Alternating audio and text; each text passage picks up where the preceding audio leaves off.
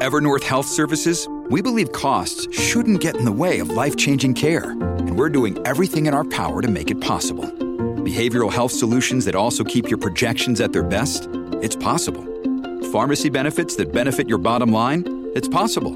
Complex specialty care that cares about your ROI? It's possible. Because we're already doing it. All while saving businesses billions. That's Wonder made possible. Learn more at evernorth.com/wonder. The next candidate that we heard about, Nick Caley. Now, it was reported by Mike Reiss that he seems like he's going to end up being the favorite to get the Patriots offensive coordinator job. We've also seen guys like Josh McDaniels linked. They haven't had an interview with him yet, but the name's been floated around. I know Jeff Howe mentioned on your podcast last week that Josh McDaniels is somebody who could shoot up potentially, but Nick Caley's the first guy on the offensive coordinator circuit who's actually come in for a second interview. So he's kind of a guy I feel like people don't know a ton about because, you know, tight ends coaches, they don't get a lot of credit, but there's a pattern where a lot of the offensive coordinators the Patriots have brought in are guys with tight ends experience. So, what do you think about Caley as a candidate? Is he someone that excites you? Do you not really like the idea of bringing in someone who already has such close ties? And also, do you think that him, you know, basically going on sabbatical with the Rams was enough time for him to be able to bring a lot of the things from the McVay system that people really want to see them integrate and kind of give them a blend of old and new? Yeah, so there's a lot there. Uh, but I want to start back at the last question too, because something just hit me as far as we talk about titles, right? And some people think they're important, like others don't when they're Bill. It's interesting to me that the titles were really the genesis of Jerod's career here, where they created a position for him as inside linebackers coach in 2019, not a job that had been filled in the years prior, just to get him on staff. And back in those days, it wasn't just Jerod coming in to plug a hole in the defensive staff, but as you mentioned, cornerbacks and safeties meeting together, that changed that offseason because it was Mike Pellegrino, a very young uh, corners coach, was meeting with Steve Belichick, who then was coaching the safeties. So they did have different positions, but they were all in the same room at the same time, coaching the same things. And so, however you want to slice it up, it's just interesting that you know sometimes they don't matter. That's how Jerod got in the door in the first place, creating a whole job for him as the fastest rising assistant ever under Belichick. And now, if you want to expand the staff, just go a step further to pull these guys in. And even though they might be doing the same things as a traditional defensive backs coach, like this is a, a tool that can be used in the hiring process for a job that might not seem uh, as appealing as it once was under the greatest coach of all time and with the greatest quarterback of all time in house. That being said, Nick Caley, um, he and I actually have a, a I don't want to say a connection. It's, it's, it's a little looser than that, but I covered Joe Moorhead, who was the offensive coordinator at Penn State when he was there 2016, 2017. Great years for Penn State. They had Saquon Barkley, they had Mike Gesicki, they had Chris Godwin, they had me on the beat, and Joe Moorhead was one of the first to hire. Yeah, uh, Nick Caley when he was a low level assistant at Akron, where Joe Moorhead has since gone back and been the head coach. And so I reached out to Joe after coming here and said, Hey, you know, I, I know this guy used to work under you. What do you think? Asked Nick vice versa. It was a flower bouquet tossing both ways. So for people who work with him back when he first got into coaching, or players I've since talked to who worked under him, or guys on staff that I've spoken to about him, all say the same few things. He's exceptionally hardworking, he's bright, and he's understanding. So he doesn't come from the old school of just going to Bray, you're going to do this, and this is why. I think the question is, as good as he's been as a tight ends coach, and I do think the experience under McVay is valuable. Now, one year is very different. Like say your freshman year in college versus when you leave, you know, as a, uh, you know a senior to installing a new system. I don't think he could do that with all the minutia. But a coordinator job just like when you go from coordinator to head coach, head coach is much more administrative. I, I, make the analogy all the time. That's the principle of the school. You're doing the mm-hmm. hiring, the organizing, the vision setting. Okay. You're not making the lesson plans and doing the teaching day to day like a teacher would. But when you're a teacher, it's different than being kind of like the TA, where you can do some of the grading or the research or a little bit of the lesson plans, but you don't have to be there at the front of the room saying, this is what we're going to do. This is how we're going to do it. Oh, and if you don't do what I say, I get to hand down the discipline. So my question is about Nick. Clearly, a very good TA in this kind of position coach world.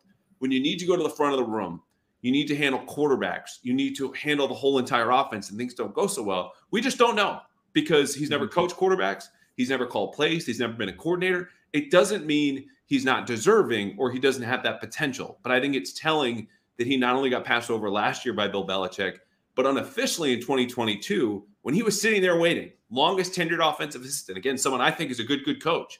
And Bill passed him over for Matt Patricia and Joe Judge, and we all know that was a mistake. So I just, I'm curious about that aspect because if you're the Patriots, I think you want someone with coordinator experience or experience coaching quarterbacks. Nick doesn't have either. but he also, as you alluded to, might be able to split the difference between we'll keep the good stuff that we used to do, but evolve it, modernize it with the Ram stuff, which oddly enough, what Nick did for Sean McVay last year when they went away from all this outside zone traditional boot stuff and became much more mm-hmm. of a duo power running team out there and went from a bottom 10 scoring offense to top 10 this year. New customers join today and you get $200 in bonus bets if your first bet of $5 or more wins. Just visit fanduel.com slash Boston to sign up. That's fanduel.com slash Boston. Make every moment more with Fanduel, an official sportsbook partner of the NFL. And he's got a unique perspective too, especially one working under McVay. They kind of followed similar career paths where they were assistants, tight ends coaches for a while under brilliant offensive minds. Obviously, I do not want to try to insinuate that Caley is going to become the next Sean McVay. But again, with the value of a tight ends coach, you know, Zach Robinson would have been a great hire, obviously. Pass game coordinator, which is really just right below offensive coordinator in a lot of ways, and quarterbacks coach. If you're going to bring in a rookie quarterback, you'd like to have that dynamic. But Caley worked in both the pass game and the run game, which again is a unique perspective you don't always get on the offense side of the ball if you're coaching receivers or you're coaching quarterbacks. And then when you talk about the McVay system. One of the biggest staples is making pass look like run and vice versa, where you really don't know what's happening. And then a big part of that is motion and understanding what's the idea behind it. You, you, know, motion is great. It's it's really nice if you're top 10 in the league when it comes to those ratings and everything, but what's the purpose of it and can you use it to sequence plays and do that efficiently? So I'm really interested to see if he does get the opportunity how he's able to take the knowledge he got from that tight ends role and then incorporate it and say, okay, we are going to have a vision and I understand how we're going to be able to build these concepts on top of each other. There's obviously always going to be the road bumps where you're first year play caller, you don't know what you don't know. It's the same thing with Jerod Mayo, but they've also alluded to the fact that Josh McDaniels or someone else, not necessarily McDaniels, but someone else could come on as a senior offensive advisor. So if you have anything to add on to that, please. And as well, is there anybody that you think would fit in that senior advisor role? Yeah, it's a really good question because I think too the other part of this is you know not who would necessarily be above and not in terms of power, but title, senior advisor, right. someone older who's looking over the whole operation. Who's going to be underneath Nick Caley if he gets hired? Because if you're Nick mm-hmm. Caley, let's say the job even gets offered to you, there are things you need to consider. One of which is salary, and I am not aboard this train, the caboose. I'm not near the conductor of people think the Krafts are cheap, and that's really a big issue. They are dead last in as far as cash spending on the roster. But coaching, let's see this play out when they need to hire a candidate pool. And people keep turning them down. To me, that might be a red flag, but I'm not there yet. So there's the salary part. The second part would be who does he get to hire? And does he get to hire anyone? Or is this going to be a case when Bill O'Brien came in and Bill says, you get one hire, that's it. And you have to deal with a staff that I already have in place who come from different backgrounds and philosophies and levels of experience. Or does Nick get to take the Ram staff with him? Because if I'm him, installing a new system, which will require teaching and buy in and problem solving early on, I want guys who have been in Los Angeles longer than I have and who are generally under me. I don't know the answers to those questions. Nick might be finding out right now if they offer him at the end of a second interview, which is supposedly wrapping up today.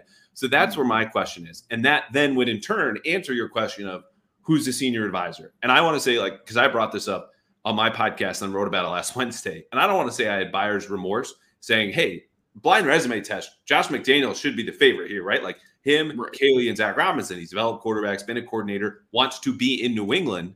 Um, I got some pushback internally from the league about that pretty quickly. But I would just say this if he's willing to take a back seat, like we talked about with Steve Belichick, mm-hmm. it's hard to argue against just that resume part. The resume isn't everything. Old dynamics mm-hmm. are hard to let go of and evolve and go with. And Draw might want nothing to do with Josh McDaniels. But I think the salary part and who coaches under Caley, if he indeed is hired, is really key because if he doesn't get enough power and or money, he just might say no. And you mentioned him filling out his staff. There's also the question of is he going to be able to get those guys? One, you got to right. pry them away from a Rams team that really looks like they're getting it together with a lot of young players. So the development's there. You're kind of intrigued where we can keep this thing going and be even better next year. But also, you got to compete with Atlanta now. They got Raheem Morris, they got Zach Robinson. It's going to be tough to sell New England. Like you mentioned, if they're not willing to shell out the cash, that's going to be a really, really tough one. Even if you say, hey, we've got a top three pick, we've got all this money. Like I'm looking at free agency right now, and I'm thinking, like last night I tweeted, I'll admit that was it was a little bit of the um the uh, high noons got to me where I was like throw a bag at Saquon Barkley. But in all seriousness, you look at the offensive weapons available and you start thinking, all right, a lot of these guys are probably going to get franchise tag. So who really are you going to bring in in terms of a veteran playmaker who, at least at that point, you can go into the draft and say, all right, we've got a solid stable of guys that we really trust. So it's going to be interesting.